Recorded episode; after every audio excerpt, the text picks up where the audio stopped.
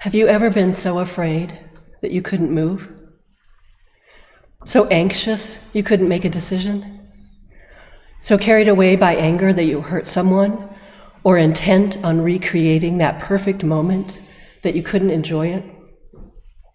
Sometimes our emotions get in our own way, and I'd like to take a closer look at this by inquiring into a passage from the Won Buddhist scripture.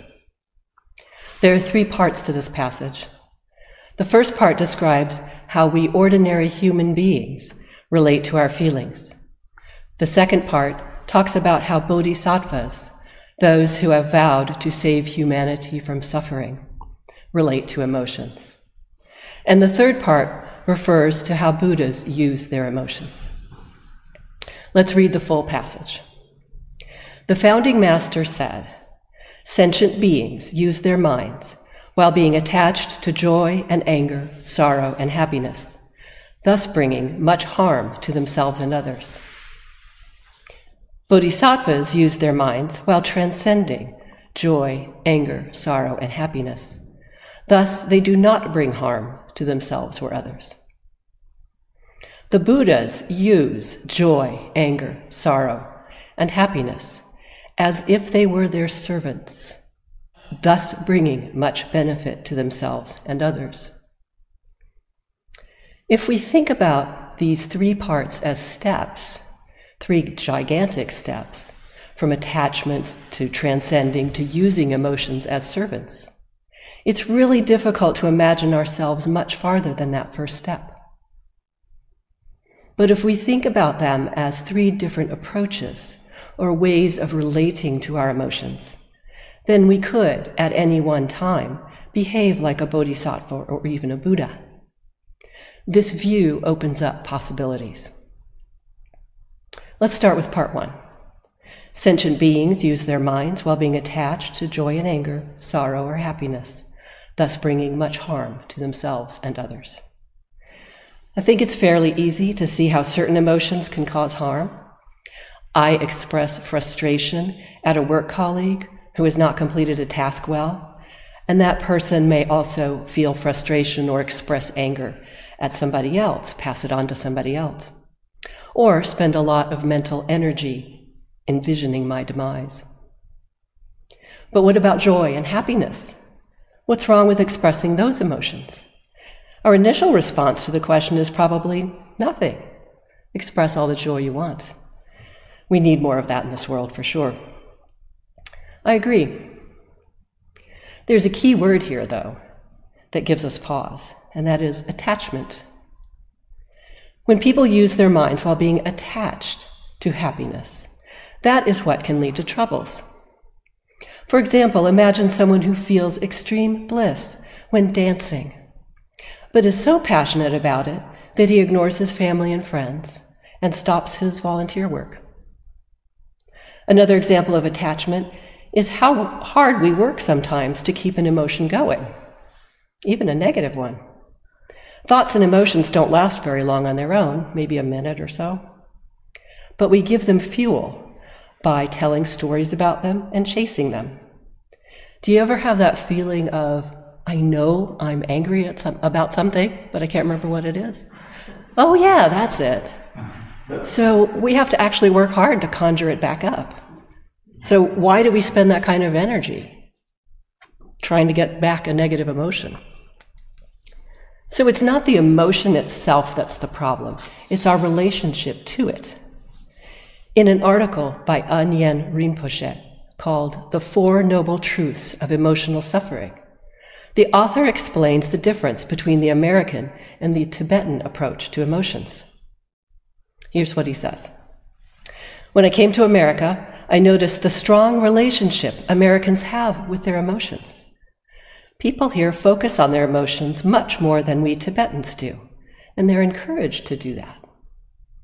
The American culture places value on focusing on one's own feelings more than the mood and energy of the other people. What is the consequence of this way of relating to our emotions? First, it can cause us to be extremely sensitive. We react emotionally to almost everything and everyone around us. Emotions have become the core of American identity. Almost literally, you are what you feel. Even the English language expresses this idea. We identify directly with the emotion. We say, I am angry. I am happy. Rather than I have anger, as they do in other languages. In the Tibetan language, we actually say, anger is present, and do not connect the emotion with I at all. Let's look a little bit closer at that difference. So in English, we literally equate ourselves with the emotion by using the word am. Other languages take a step back. I have. So you're a little bit distant from it. Looking at the Tibetan way, anger is present, joy is present, resentment is present. So, what's happening here? Not only is there more distance placed between the speaker and the emotion, there is no I. This is passive voice, no subject, no self. With no self, there is room for other things, a space.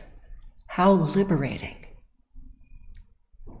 Let's move on to part two Bodhisattvas. They use their minds while transcending joy, anger, sorrow, and happiness. Thus, they do not bring harm to themselves or others. Notice the verb transcend, which means to rise above, go beyond the limits of. Hmm, go beyond the limits of. So emotions have limits. Intriguing. Can that possibly mean we need to set boundaries for them? Direct them to do not go past this line? Is this where the dialogue begins? A true conversation does begin with awareness. Once we are aware, there can be communication back and forth.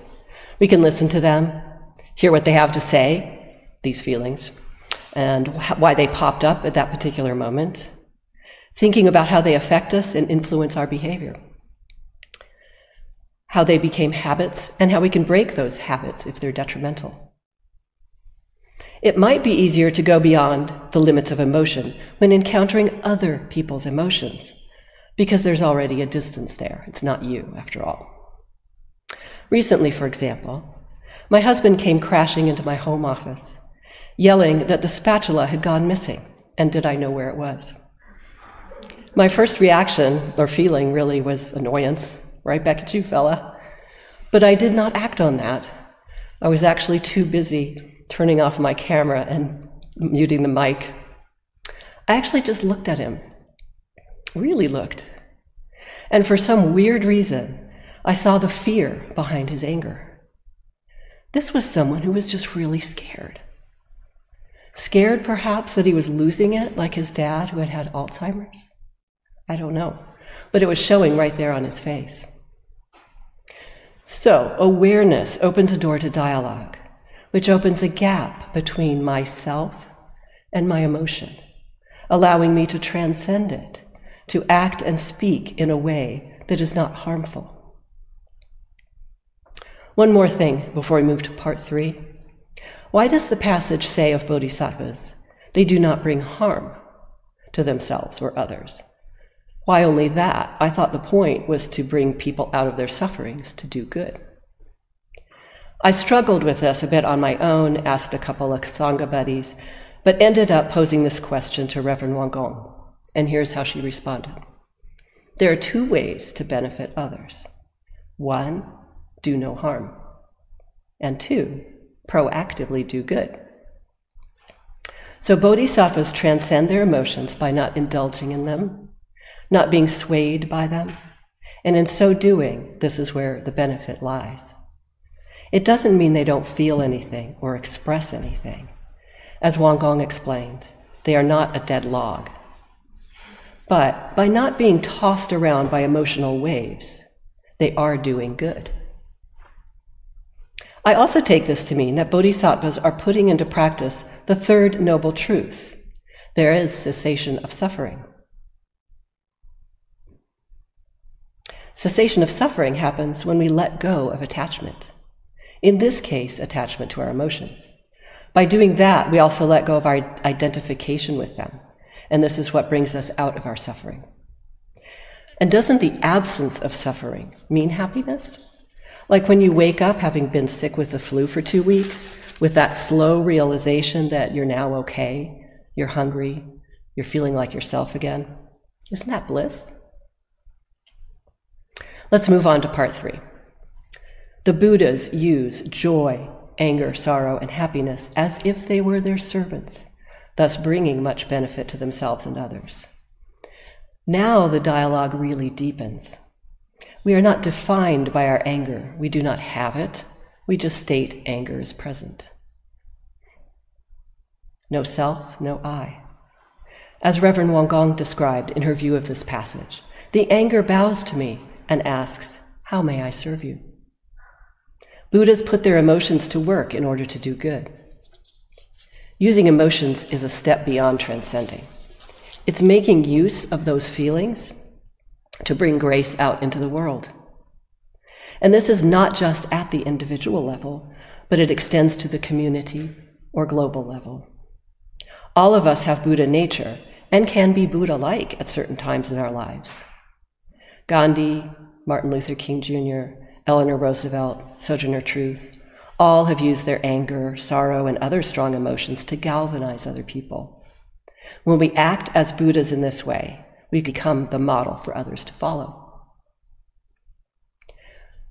So, what I think this entire passage is showing us is that there does need to be a dialogue between ourselves and our feelings. The first part describes a situation which we are not even having this conversation. We're too attached to how we are feeling. The second part, when we transcend our emotions, we invite the dialogue to begin and train ourselves through diligent practice to transcend those emotions in order to reduce harm.